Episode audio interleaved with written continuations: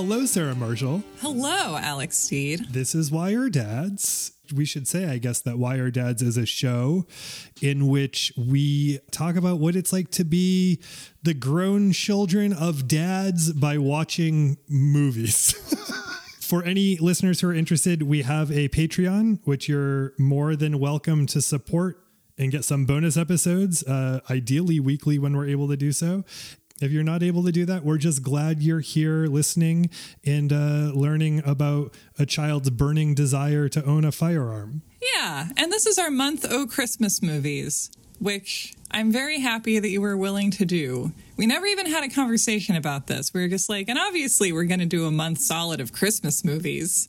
Because I'm not a Christmasist, but I'm a Christmas moviesist. I'm not a Christmasist. Well, that's not true. I kind of am a Christmasist. I don't think I'm like consciously a Christmasist. And there are some places and times you and I are very alike in a lot of ways, and we're also very different in a lot of ways. Mm-hmm. And we also share an April 22nd Taurus birthday. I feel like there are a lot of times when we are just unsaid the same exact person, and agreeing on a, a Christmas month was one of those places. Yeah, there were just, we never had a conversation about it until right now. It's just like, yeah, what else would we be doing? That's just what we're doing. So we are talking with Mara Wilson today about a Christmas story. And also the second of the movies that tend to be on TV just like 24 hours a day and that you can kind of tune in in the middle of something and watch a little bit of and have a good time. Yes. Because we talked about how Christmas vacation functions that way. Or maybe we didn't talk about it, but we definitely thought about it. we did talk about it, and it's it's actually uh, helping come to a unified theory of what kind of movie was able to exist on cable television all the time. Yeah. Ah. I mean, one of them is that it's just a suspense movie that was that was on all the time, and another is is movies. And people people recommend Elf a lot, and Elf has a little bit more of a story structure than a lot of these holiday movies. Elf is complicated for me because I really want to fuck James Caan. Oh, of course. And Mary Steenburgen. Bergen. Marc Maron just interviewed James Caan. You have an hour with James Caan if you want. Yeah. So for me, it's like I do like the story of Elf, but I also feel perhaps more significantly that it's like Will Ferrell trying to d- distract me from two breathtakingly sexy mature adults. so the way that I think Elf fits into this theory that these other movies fit into is while it does have more of a structured plot, it's just a series of bits. Yeah, that is Elf, huh? Yeah, the Elf is a series of bits. This a Christmas story really is a series of vignettes and Christmas Vacation until it kind of squeezes a plot together at the end uh, is is really just like a series of scenes that are fun to watch, and you don't really have to watch it from start to finish if you don't want to. And this actually allows us to engage with Die Hard, which is nice because we didn't want to bother watching and talking about Die Hard because we had to make a choice between Die Hard and Batman Returns. And obviously, it's more fun to be like, Batman Returns is a Christmas movie because people don't even really bother to think about that. Whereas people love to go, Die Hard is a Christmas movie. And you're like, okay, yeah, it is. But I was trying to do Christmas crafts last year and put on Die Hard, and I was like addressing all these envelopes. And you can't watch it when you're crafting. And I do think that that's, I'm not a big fan of like is or isn't a Christmas movie. I think Christmas movie is a big tent. But I think that there is some kind of Venn diagram of Christmas moviness, and the ability to like not really be looking at it and still watching it is one of the things. And I think that Vacation and, and A Christmas Story both do that too. You know, I, I had posted about watching Night of the Hunter the other day, and someone said that is a Christmas movie because they celebrate Christmas in it. But I really appreciate hmm. your nuanced caveat about what could be a Christmas movie because you really have to watch Night of the Hunter from start to finish. you know, like you really have to pay attention in order to get to Christmas. And right. all these other movies just present to you some scenarios that are nestled into Christmas and it makes you feel like you're in the place. Yeah, well, certainly this movie does. And I think that the way we talk about it is also the sort of we're like inhabiting this little Christmas world, which I think is also the way this movie tends to get watched by people tuning in. You know, the, I remember this movie being on TBS 24 hours a day. I don't know if that still happens, but it was just like you would tune in, you would watch a little bit, you would flip around, you would have some kind of an altercation. You would watch a little more of it in a different airing.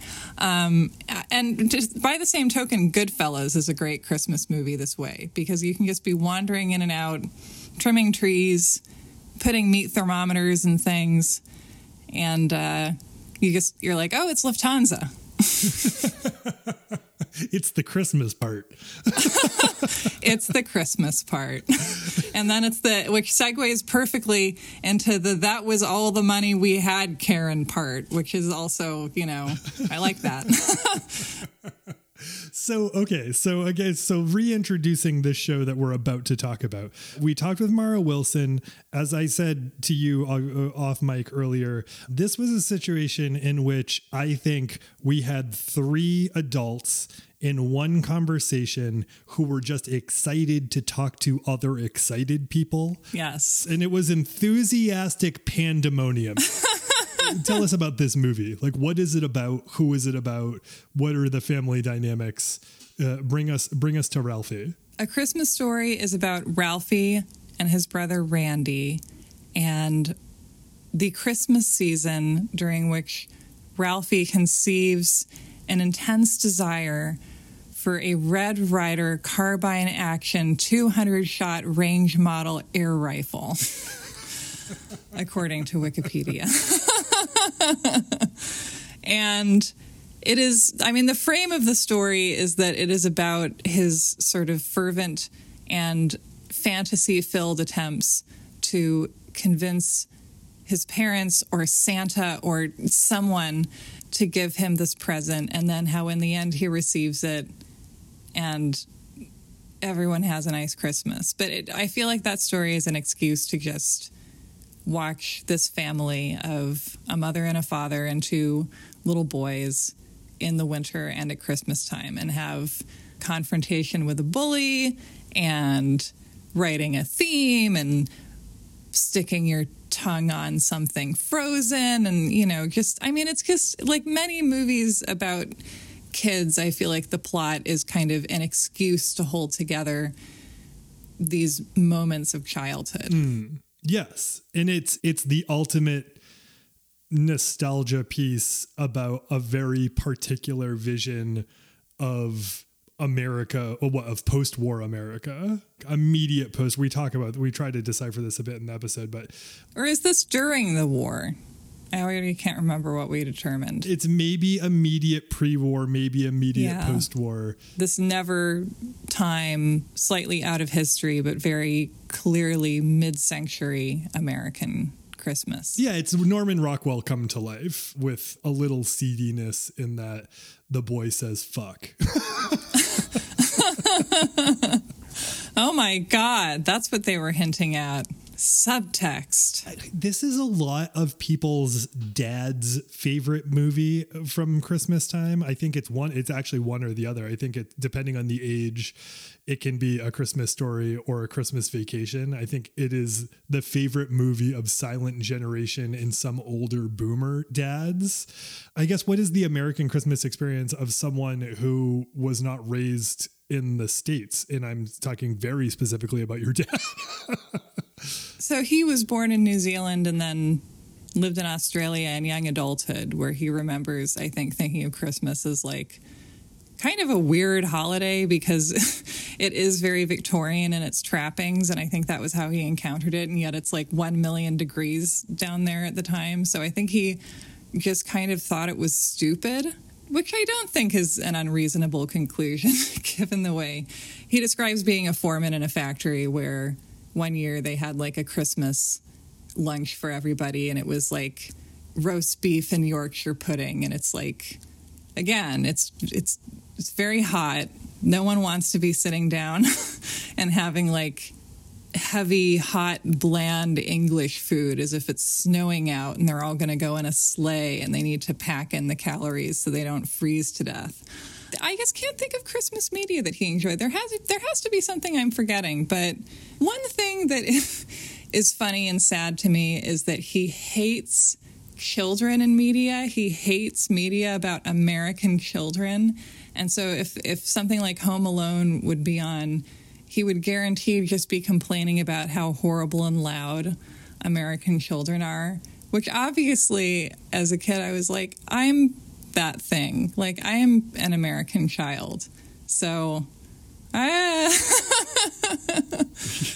You're talking about me? Yeah. So yeah, Christmas movies are full of children, full of American children. Yeah, he just didn't like those. My father loved this movie, I think, because he saw in Ralphie and the old man his relationship with his father. And based on his love for this movie, I can kind of understand what purpose it's serving. Already, memories of Christmas in your childhood, if you had any fond memories of Christmas at all, are very warm, maybe actually much warmer than they actually were.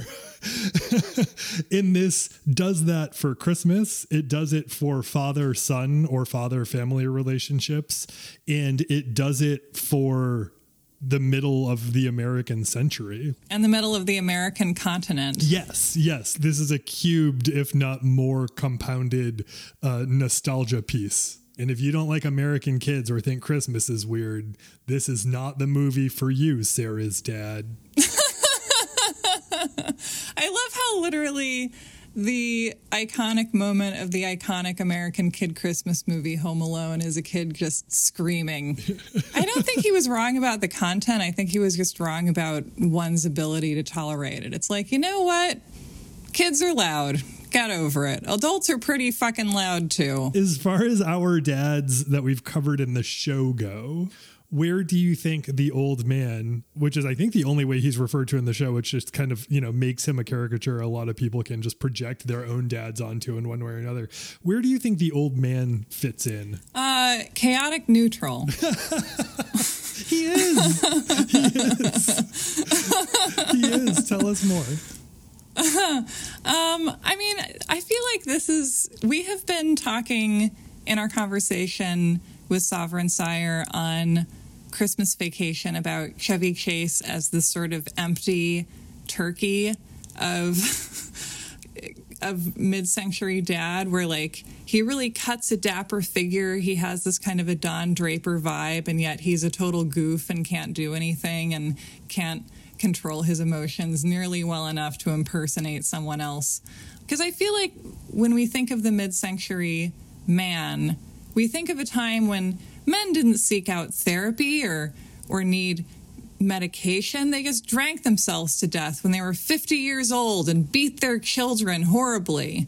And everyone thought it was fine, you know. And there's just, I think the iconic dream of mid century American masculinity is like we fell in love with the, the sort of the gleaming side effects of the poison, like how, you know, the girls who would paint glow in the dark clock faces and things like that would paint their teeth with radium so that they had glowing smiles. And then, of course, their skeletons all crumbled to dust.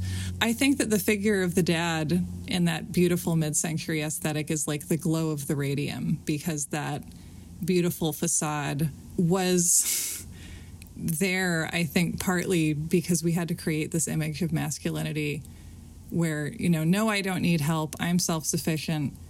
I can support everyone. I can handle myself. I can go to war and kill 50 Nazis and never need to talk about it ever. We act like that was a, a person who existed, the person who could do that. And it's like, no, we just had men who were forced to claim they could do that and just became profoundly traumatized by those expectations.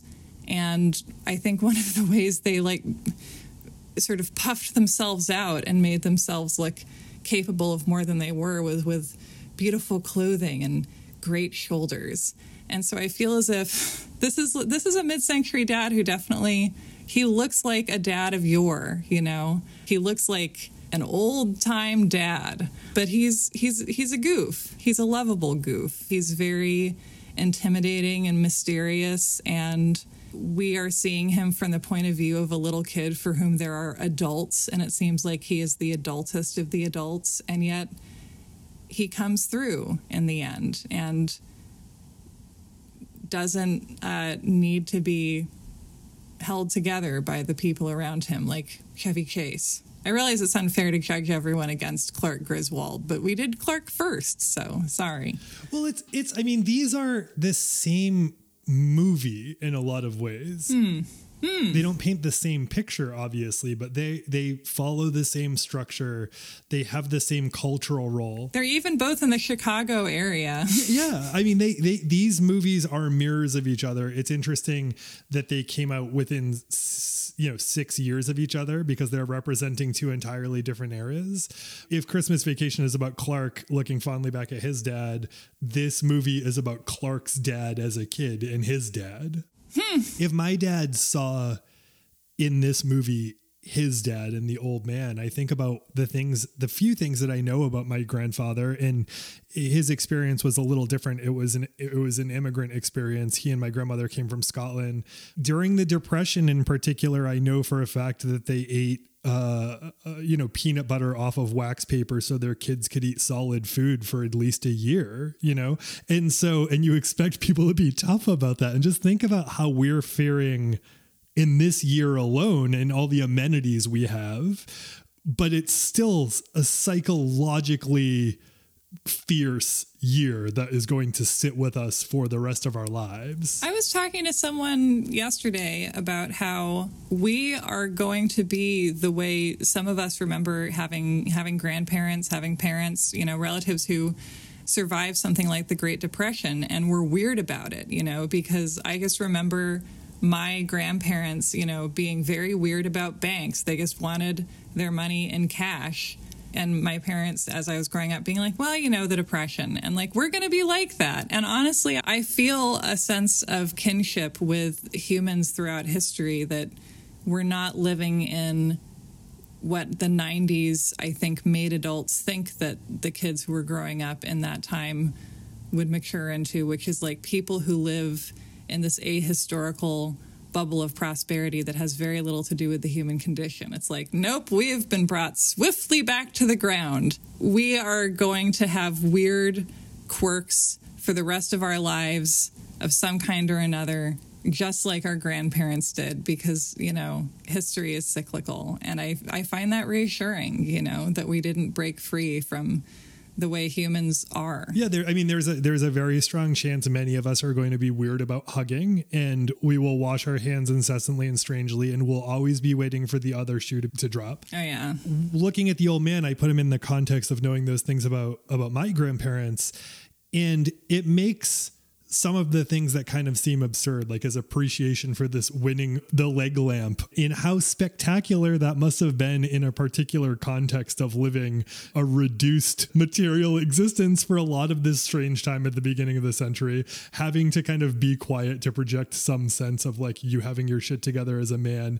And then the very, very sweet moment we get at the end when it becomes clear that he has listened to his son and provides for his son this gift that his son really wanted. And obviously, there are some shenanigans that ensue as a result. Ensue as a result, but he wanted to give his son this experience that he desperately wanted, and that's so sweet. And it's a sweetness we don't necessarily mm-hmm. get a hint of until it happens. Yeah, and and also that this movie is so much about the anxiety of wanting something so badly and just being feeling unable to communicate to the adults in your life like the depth and the seriousness of your need for this toy which to me feels extremely true mm. to that experience you know that I, I really it bothers me when we like mock you know the way children need a toy or something like that because it's like i realize that it seems silly and like especially if the kid is getting tons of different toys and tiring of them quickly then like that sucks but that's also a parental choice and like when you're a child, like you do just hunger after objects in a, a really intense way and you have no power to acquire them. Like that's something that adults really can't get back to, I think. And so just yeah, the fact that it kind of takes this childhood drama so seriously and then into it comes this magical dad who at times seemed like the one least likely to perceive the seriousness of the situation, but it turns out really did. Excellent. Well, let's uh let's talk to Mara Wilson about a Christmas story. Jingle bells, jingle all the way. Oh, what fun it is to ride in a one-horse open sleigh. You stop playing with your food, or I'll give you something to cry about. Oh, fudge. Only I didn't say fudge. Ah, there it is. The holy grail of Christmas gifts the Red Ryder 200 shot range model air rifle. Now it was serious. A double dog dare. What else was left but a triple dare you? And finally, the coup de grace of all dares, the sinister triple dog dare. Ah, fragile. It must be Italian. Oh my god, I shot my eye out! You'll shoot your eye out, kid. You'll shoot your eye out. Alex, Sarah, we're watching a Christmas story. we are like all of America in the mid 90s in front of TBS. and continuing forever. what, I wonder what TBS is today. It's not what it was then. But anyway, we're watching a Christmas story, and our friend Mara Wilson is with us. Hello, thanks for having me. Mara, you suggested we watch this movie and I'm curious about why. Um, I think it's probably because, you know, I grew up Jewish and this was kind of one of my first experiences with Christmas culture. It's definitely something, you know, that, that you encounter a lot as a kid. Like, we didn't really watch a lot of Christmas movies. Like, I remember my mom watching It's a Wonderful Life when we were young. But uh, other than that, we were kind of indifferent to Christmas. So I think that this was one of the first actual Christmas movies and actual, like, Christmas culture things I saw. And we, we watched it a lot. And I think that's might just be because it's on a lot but we did like it and we would you know we would reference like some of the jokes in it. Also i think a lot of it was actually kind of terrifying there's some scary moments in this movie and there were definitely things in there that that scared me. Like the santa claus is very scary especially when he puts his boot down on ralphie. I also grew up in a state i, I grew up in southern california. I grew up somewhere where there wasn't a big wintry christmas every year. So this was kind of like a fascinating thing for me. It was it was a glimpse into another world which i think is funny because i think for everybody else it's either a view into like a white midwestern mid-century thing that a lot of people have experienced or like all of the feelings are still universal really wanting something for christmas. You know getting stuck in the snow dealing with bullies things like that are are somewhat universal. But for me it was just a peek into a different world. What is Christmas, the Christmas season in Southern California like? it's usually kind of rainy I mean, we get a lot of rain in the winter, and people always forget that, and they and they every single year everybody is surprised that it rains in the winter, but it does, and so it's still colder. I mean, it's not like Southern Hemisphere Christmas where it's literally summer. Other than that, I mean, it's pretty it's pretty similar, but we don't have the snow, and we don't have you know the needing to bundle up and all of those things. And snow was something that I always really loved and I treasured. We actually we used to go to up to the mountains pretty much around Christmas time every year with my family.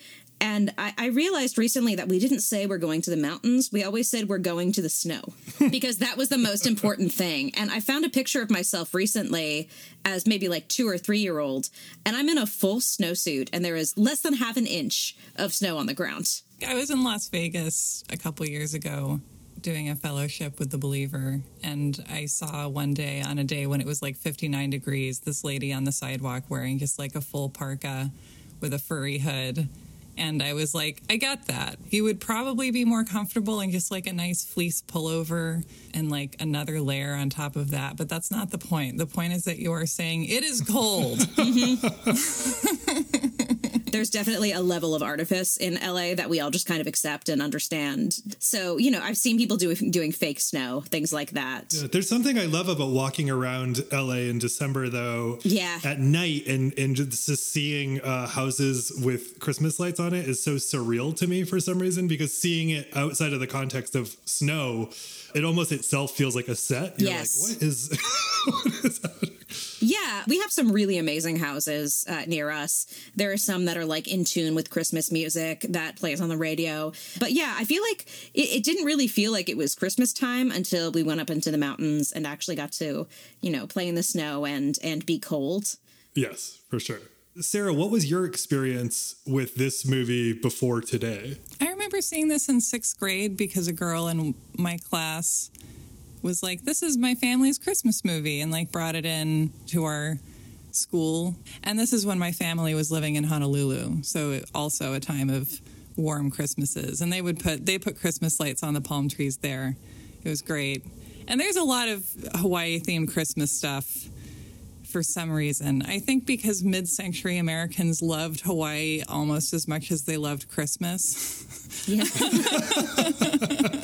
Uh, a Christmas Story is a movie, if you place how old Ralphie is, about a character who is exactly the age of my father again. yeah, my dad was an old dad. He was born in 1931. Ralphie's nine years old. We believe, based, well, actually, there's some weird history stuff here because in theory, Ralphie should be, if he's nine, based on everything, it should be 1940. School integration didn't happen until 1949 in the setting. And so they fudged that a little bit. They fudged it so ah. there's more representation, but glosses over the actual history. Yeah. Do you want me to take this to a darker place real quick? I would love okay. that. All right.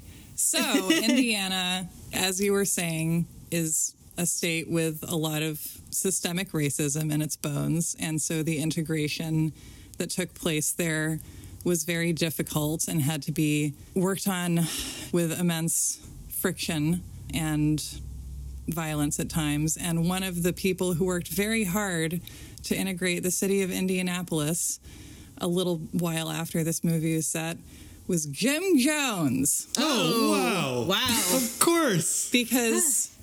America in the 1950s, in the mid century, was so compromised and terrible that, like, Jim Jones was capable of being like, you guys, this is terrible what you're doing Yeah. here. He did a lot of good things before he did a lot of the worst things ever. Yeah, better moral compass on some issues at one time than the average politician from Indiana. I have kind of a grudge against the state of Indiana. You've mentioned this on Twitter. I'm intrigued by this. I really love the North Midwest. But Indiana, I have not had good experiences in. It started with a bad show choir competition. And it just kind of snowballed from there. And then I just had this like weird confirmation bias kind of thing going on where I was like, God, Indiana just sucks. And oh, of course the KKK's headquarters is there. And of course Mike Pence is from there. And of course this is from there. And so I fully know I'm like, okay, this is your own bias speaking. When when were you in show choir? I went to public school for for most of my life and I was in public high school. I did a lot of theater in high school and in college. And I, I've done voiceover since I was a child, but on and off from my 20s and such. But one of like the coolest things to do at my school was be in their show choirs. It was like one of the really intense choirs on Glee it took over your life. And there were a lot of like really gross boys and a lot of really mean girls and it was it was a really hard time actually. I had a lot of fun like singing and dancing but it, it was kind of the only thing keeping me going there. And so eventually my parents were like why don't you go to an art school instead? Because this is the only thing you like to do. And it, no show choir at art school, I assume. Or, they don't have show choir and they would laugh at me when i mentioned it. They'd be like i've memorized the entire works of sondheim and ibsen and you know you're talking about show choir In something sparkly is difficult in a different way. It is. You know, they they made fun of me for it. Like my, my college boyfriend, I remember we were in a diner and he excitedly interrupted me to point out that like the Duran Duran song that was playing was in Lydian mode. and even he thought that show choir was dorky. Some of our first dates were to a cappella competitions, and yet he he was like, show choir? That's ridiculous. Uh, my Indiana thing has just kind of it's, it's gone on so long now that, you know. It's just nice to have pet grudges. Like, I refuse to have a Christmas tree in my home Exactly. just because I think it's sad that they're dead and I don't want to watch something desiccate. And I just enjoy railing about that occasionally. It's fun for me. that's how you feel about jack o' lanterns, too, right? I don't like wasting food. And also, I don't like eating bunny shaped chocolate, but I want other people to enjoy it, which is why I bought you that huge one that time. I ate the whole thing. So, Mara, do you recognize? Do you recognize in in this movie anything about your own dad? My dad, not really. Both my mother and my stepmother are like very, very tough women. Hmm. And that's the kind of, of woman that my dad has always gone for. where they're very tough and they're very much like, nope, I'm in control. My dad was a little bit more like the mom here. He kind of is like the one who who makes jokes and you know he my dad was tough when he needed to be and he was a single dad for a couple years there. So i mean he was stressed out and he was hmm. much more serious in those years. But my dad was much more laid back. The, i think that the dad in this is really interesting. First of all i always get this actor confused with robert loggia for some reason. I've only ever seen him again in Igby Goes Down for like three minutes, and that's the only ever time I've seen this guy. i know him because he's the dad in billy madison. Oh yeah, of course, of course. which is another movie that I watch a lot. And he's actually, he actually is like, for as ridiculous as a movie that movie is, he's actually really great in it. I remember Billy Madison having some levels. Also, same house as Ready or Not, my new favorite horror movie. Really? Yeah. Oh wow, that that explains a lot actually. It would be nice to have a crossover. Oh man, yeah, that would be great. I have a secret theory that Billy Madison is bi. Oh, Yeah, he he he flirts with too many men in that movie. Talks about having sex with Jack Nicholson and stuff. That so I Yeah. I that is that is a pet theory that I have, but that's another story. but anyway, yeah, he he's not a lot like my dad. He he does seem to be sort of this antiquated view of a dad who is both incredibly intimidating and also like kind of lovably oafish. Mm. Like a smarter version of Homer Simpson. Mm-hmm. he's got an interesting sweetness eh, when they're watching the Christmas parade, where he's got the little kid on his shoulders. He's lit up and like very happy that everyone's happy. Mm. I noticed that there were these like interesting punctuations of him not being terrifying. Yeah, I do think that my dad is kind of like that at times. Also, he's the one who gives Ralphie what he wants for Christmas. Right. Right. He is the one who is listening there. My dad has always been kind of a sweet, goofy guy. There was like a parents' night at preschool, at my preschool, and my dad wasn't able to come. Uh, so my mom and I wrote a note, and I remember she was trying to get me to write, handwrite more. So I wrote the words "my dad," and then I was like, "This is too hard," and she wrote the rest. But she, we, we took him to school, and we decided that he was going to be there, you know, instead of Father's Night, that he was just going to come during the day. And I remember like walking into a room and my dad was in there and all the kids were just crawling all over him and were like jumping on his back and probably like pulling his hair. And he was just laughing and having like a great old time with it. I think my father got like a little bit more gruff as he got older, which I think is also a pretty dadly thing to do. But he definitely had that sweetness. It's like ear hair, just sort of you get some layers of gruff over time. we must have had the preschool thing where like you show up and are a parent helper for a day, but I have like a memory of my dad showing up at my preschool, the Linton Community Center, still operational, and just like the absolute astonishment of seeing my dad who lives at my house inside of my school Oh yeah. already there without me bringing him into it. It was like, what?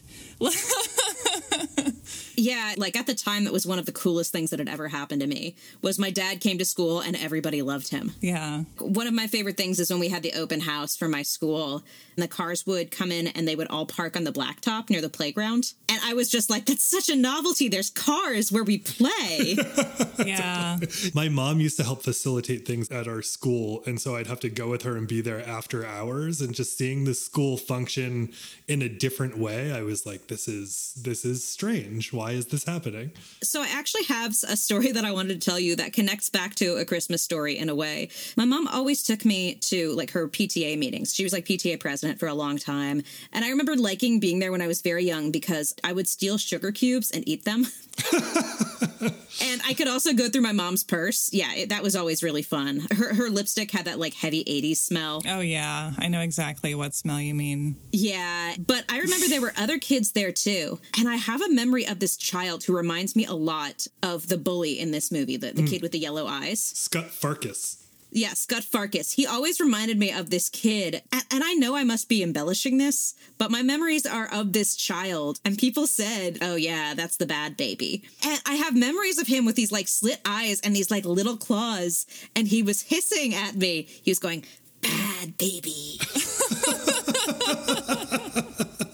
like he was a Pokemon. Oh, my God. like he was saying his his his nickname. That's like Rosemary's Baby's terrible too. Yes, yes.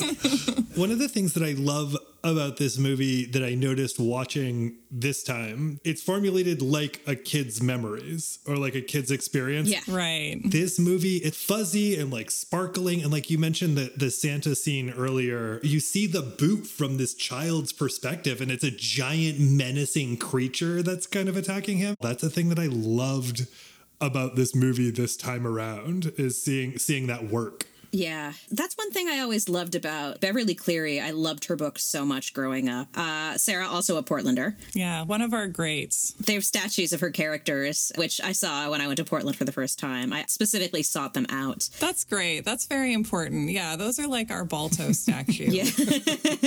Ramona Quimby means a lot to me. But one thing I always loved about her books is that everything was absolute highest stakes. Because she was a child, and to a child, everything is absolute highest stakes. Yeah. Hmm. and everything is important to them. So that's something that I think that you don't always see in a lot of media depicting children is that you don't see the stakes there. Yeah. And it's very serious. Yes. It is serious business. This kid needs this BB gun. Like he needs this BB gun, and it, it's incredible. I love the depiction of him trying to incept his parents into getting it for him mm-hmm. because that is exactly how I want to. I would never directly ask for something that I truly in my heart wanted. Yeah. Because if then the person you ask breathes the wrong way about it, then you'll die. so you have to like use all of your wit and wiles to like make them think Yes. that it was their idea to give you the thing that you want and it's just yeah it's it's it's very complex it's like mission impossible level I, I like that he's like he's like my friend is getting one, but but it's okay. I don't really need one. Right, right. Because that's totally something I would have done.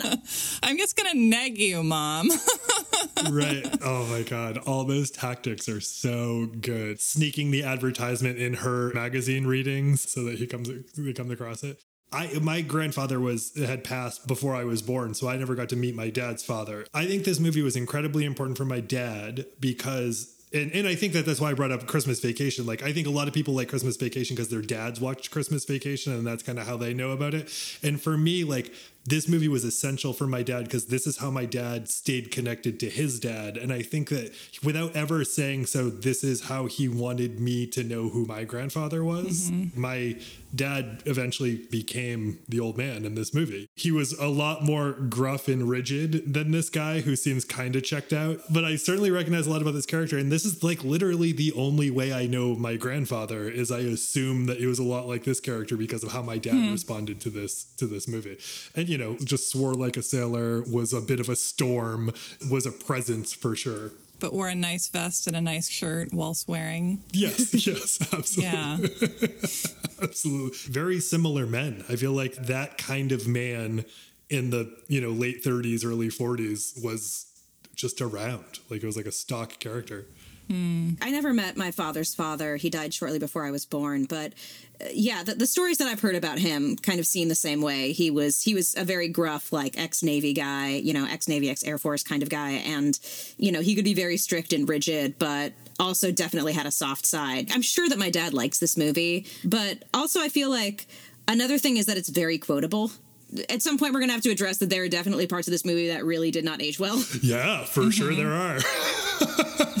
the restaurant scene near the end did not age well. Yes. Yeah, it's pretty brutal. And Schwartz getting beaten up by his mom didn't age well either. But but there's so many lines in it, you know, like that we used to quote, you know, like fragile, it must be Italian. yeah right, right. i've seen this movie like two other times and i think that whenever i open a package basically No, there's there's so many parts of it that I think are very are very classic. Um, I do want to talk about Randy. Oh, please. I love Randy. I think Randy watching this again, Randy I think was my favorite character. Yeah. He's such a beautiful little kid, too. yeah Just angelic face. And Ralphie Ralphie is annoyed with him, but he's not mean to him. No, that's a great point. Right. I get very stressed in movies where siblings are excessively mean to each other. I think Same. partly because I'm an only child and so I don't know what play fighting looks like. It's Right. like when people adopt kittens and they're like, they're killing each other. And it's like, no, they just, they do that. I mean, I always felt like that going to my friends' houses. I had three big brothers and then I had a baby sister. And I knew that like I adored my baby sister and would do anything for her. And I knew that while my brothers and I fought, that they were good guys who loved me. But I would go over to friends' houses and their brothers would just be so cruel and scary. And I had no idea what they were doing Right. and how to predict like the things that they would do. So I was always afraid of other people's brothers. Yeah. I feel the same way. I was always terrified going over to someone else's house when like a, a like a three year three year difference older sibling would show up. Yeah. there was only one that I knew I could get along with because we knew each other from like church the whole time. But like everyone else, it's like when they entered the scene, it felt like menace was there. Like I didn't want to be a part of it. They were gonna get me in trouble somehow. Mm-hmm. They were gonna hurt me. It's like you're a, a card shark, you know, playing pinochle with the guys, and suddenly like Jimmy Conway rolls in and everyone like ripples out around him. Precisely. so is that something you related to by way of Randy? Is that something that that was? Is that what? Is that why you noticed that? I guess. I think so. I mean, I've, I'm a big sister and I'm a little sister. And the way that people te- treat their siblings is important to me. I mean, I, I talk to my siblings uh, every single day, you know, at, at least one of them. And I have four, so there's a lot. They're my built in best friends. One scene that really resonated with me is Randy hiding under the sink and crying because he thinks that he, he says, Daddy's going to kill Ralphie. I love that scene. And he's so sweet. And I just think that's such a nice moment. He loves his brother and he's afraid his brother's going to get in trouble. I really love that scene also because I feel like that's momsmanship. Parenting seems to me like it often needs to involve just like letting your kids sit in a cupboard if that's where they're comfortable right now and then offering Yeah. them milk. you know, she like gives him some milk and she's like, okay, see you later, and like closes the cupboard. I really appreciate that. And also, this is my obligatory connect everything to Magnolia moment to mention that Melinda Dillon, who plays the mom in this, is also Jimmy Gator's wife in Magnolia. Yeah. Oh yeah. I think you can see the through line when you know that. You're like, right, these are both moms who like have been sort of the family peacemaker for a long time. One in a very wholesome setting, and one not. the other moment between Randy and mom that had different meaning for me this time is when the mom is encouraging Randy to eat. She does the pig thing and Randy eats like a pig. And the father's approach is he's like, like, let me get my pliers and something like plumber's tool and I'll, I'll open up his mouth and he, he'll have to eat or whatever. And he like, he, you know, he's like intimidating and like you could kind of imagine maybe that's a thing that he would do.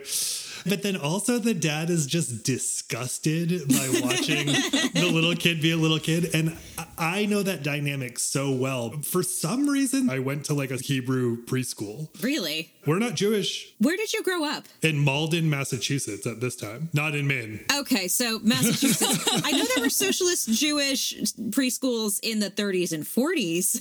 I didn't know that there were any in, you know. A wonderful land called Malden. I think it was like just like heavily subsidized for like anyone who could go. Right. Okay. anyway, long story short, there was some day where like everyone could could come as their favorite like historical figure, and I I came as Deborah, and I don't know why at three years old I did that From the Bible? From the Bible. What did Deborah do in the Bible? Something violent, right?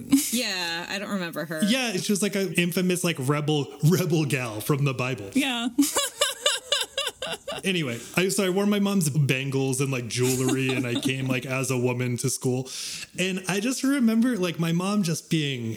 100% encouraging of this thing happening, Yeah. being like, if that's what you want to do, that's what you want to do. That's great. I can't believe it. Deborah's great. Everyone agrees on that. Yeah, yeah. My dad had this same look as the father with the newspaper at this table, just like, ugh, I can't. And it wasn't like disgust. It was just like, I can't fucking believe this is where we're at.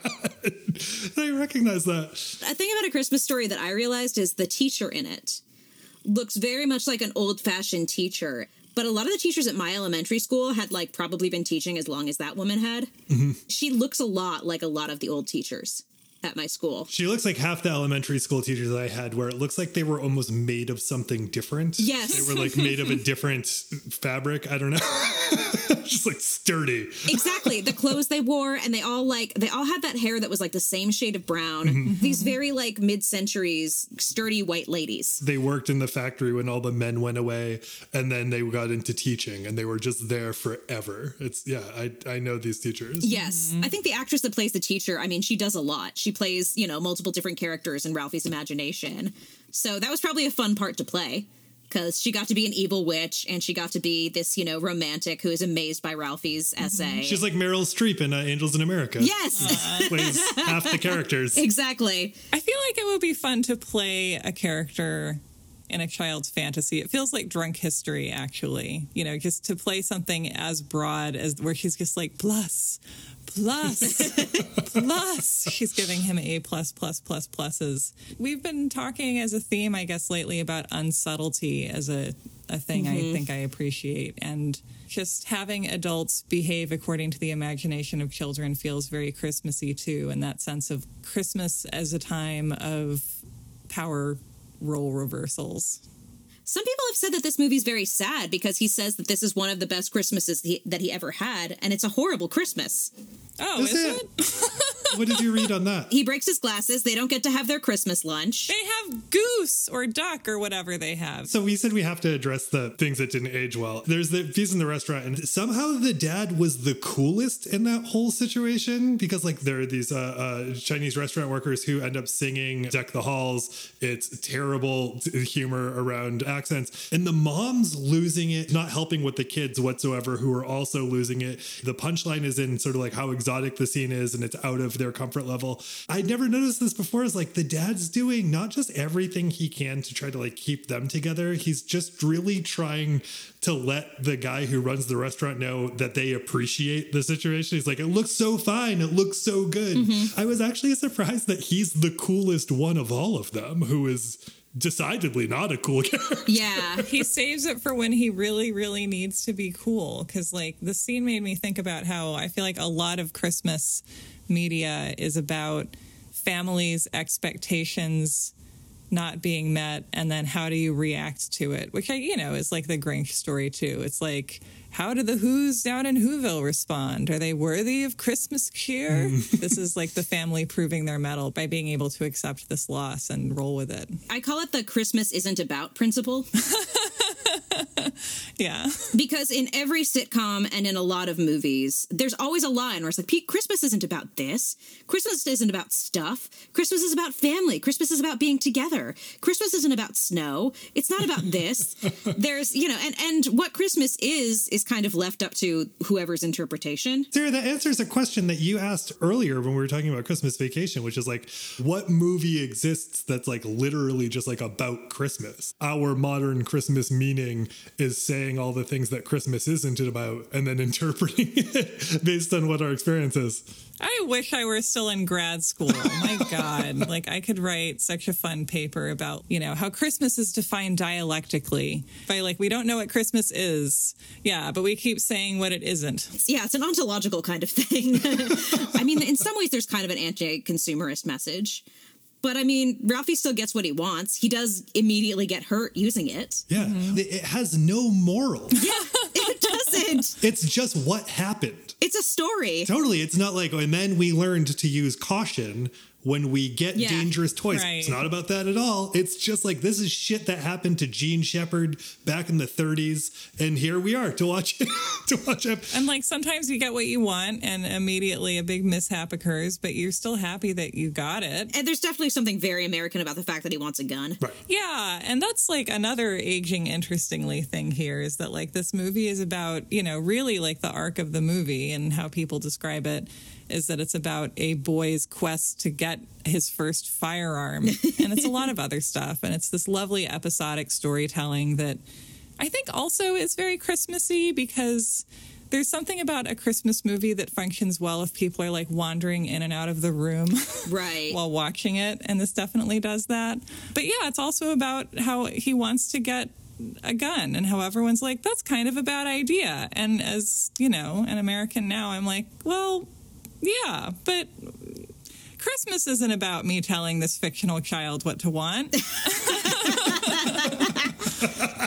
if you look at most toy guns nowadays, they don't look like guns. Hmm. What do they look like? They're bright colors. They look like toys. They look like a bunch of lawsuits that happened on the gun manufacturer's end after kids got shot for having things that looked like guns. Yeah, there's very specific industrial design going on there. Like, I, I think I went to like a Nerf event a couple years ago and I saw, like, yeah, it was super cool. bet. And I looked everything and I said, there's not one thing here that looks like a gun. Hmm. They they looked, you know, they looked like tubes. They looked like all kinds of different things. There were squirt guns. There were squirt guns that didn't look like guns, and and they were all really mm-hmm. fun to play with, and they were all engineered amazingly well.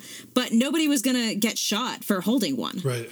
you know so there's a lot of of you know or, or hopefully nobody would i mean that's a lot to ask from america sometimes. Yeah, but if if they do, then the gun is not the problem. yeah.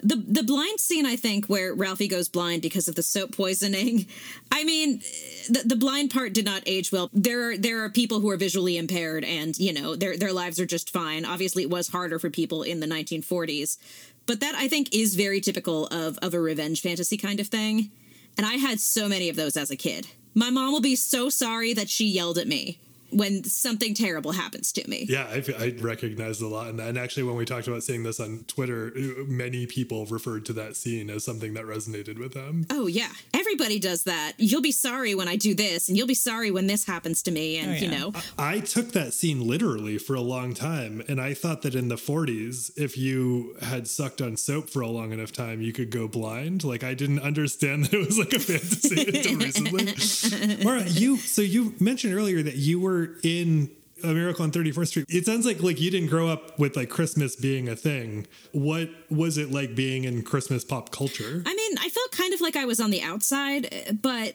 when I auditioned for it, like my mom actually told me she was like, "It's about a little girl who doesn't believe in Santa Claus," and I said, "Oh, is she Jewish like us?"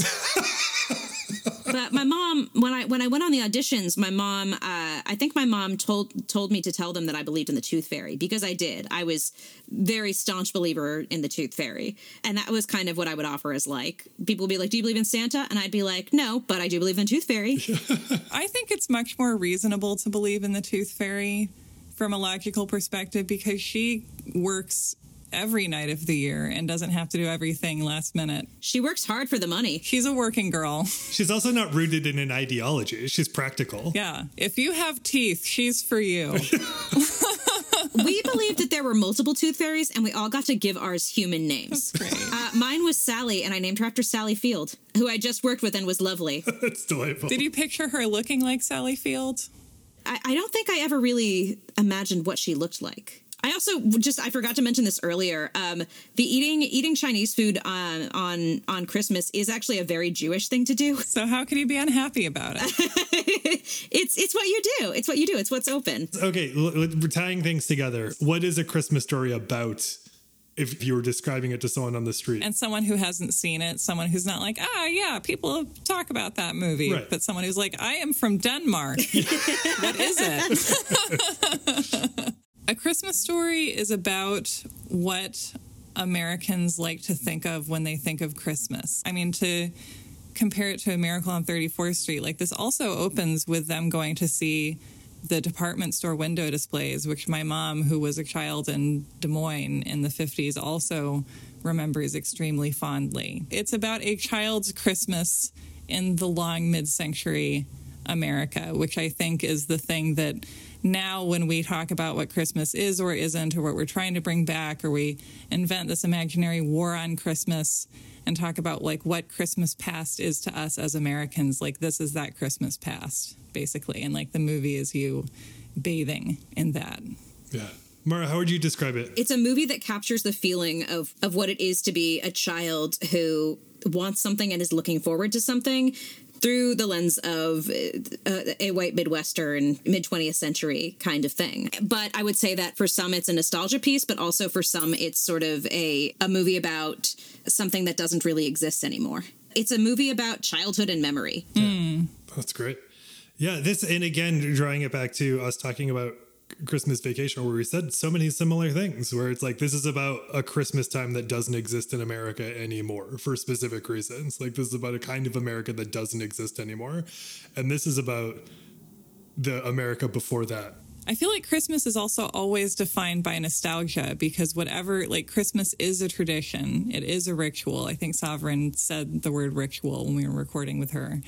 And it really is. As I get older, I realize more and more that like we do need to do, like, I don't think that you need to do any particular things each year of your life, but I do think that it's nice to do the same thing in some capacity throughout the year, like something that you do annually, because you will notice that another year has passed and you are doing the thing that you were doing this time last year. And you will, you know, and part of that is about seeing people and reconnecting with your family when it's safe. And part of it is about noticing that time has passed and relating to the seasons of your life. I think that's part of it too. And I feel like Christmas is something that encourages us to be as deeply nostalgic as we crave to be all the time maybe and we often define like what is a good christmas by like have we done it before is it familiar because like familiarity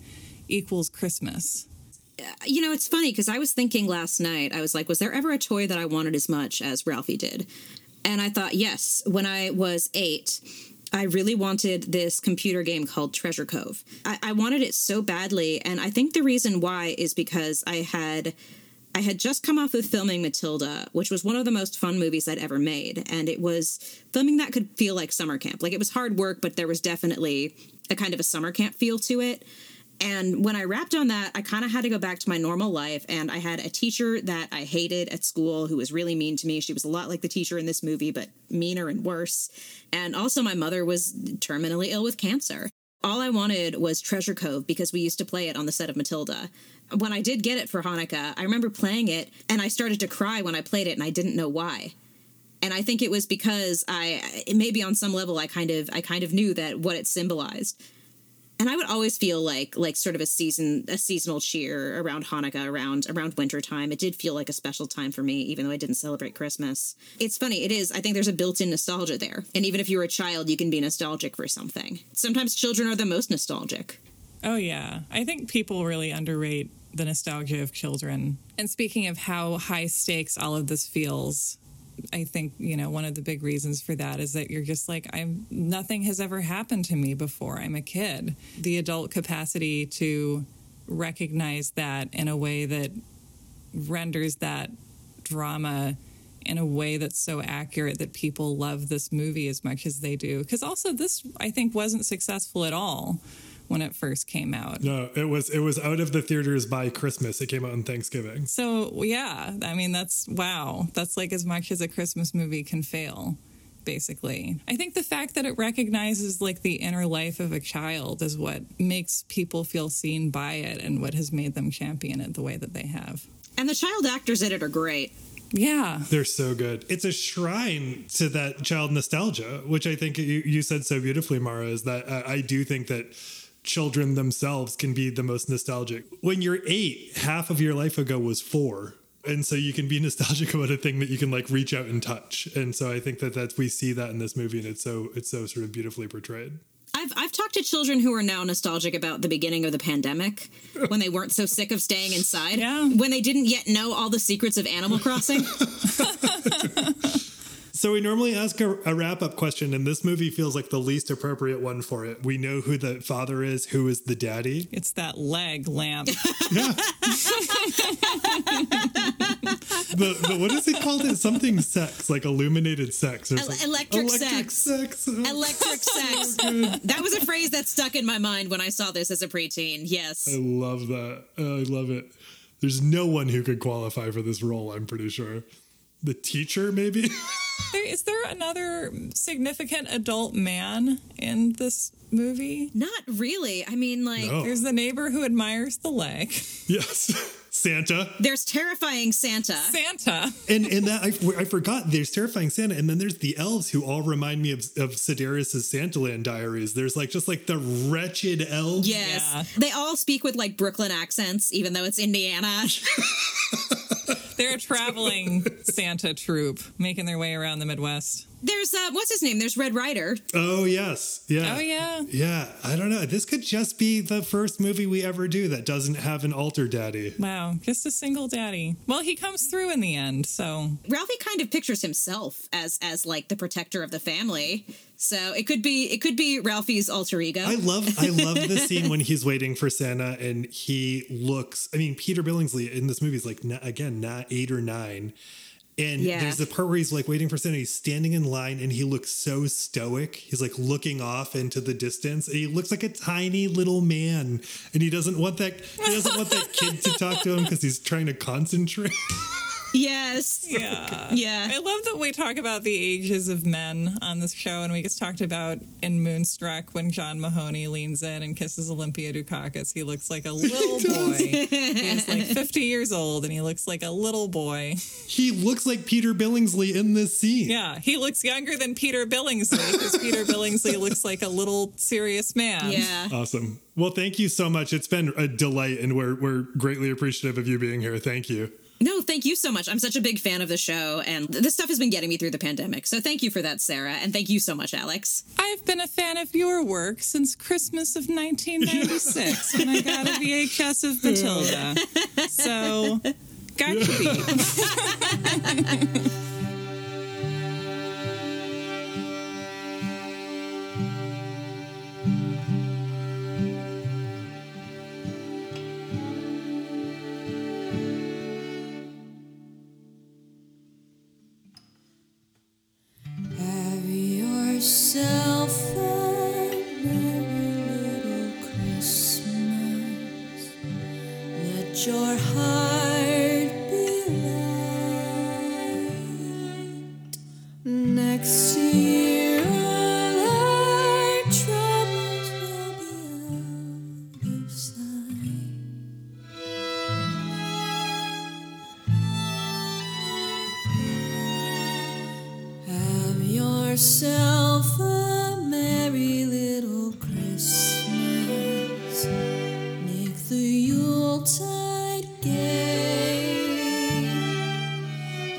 Next year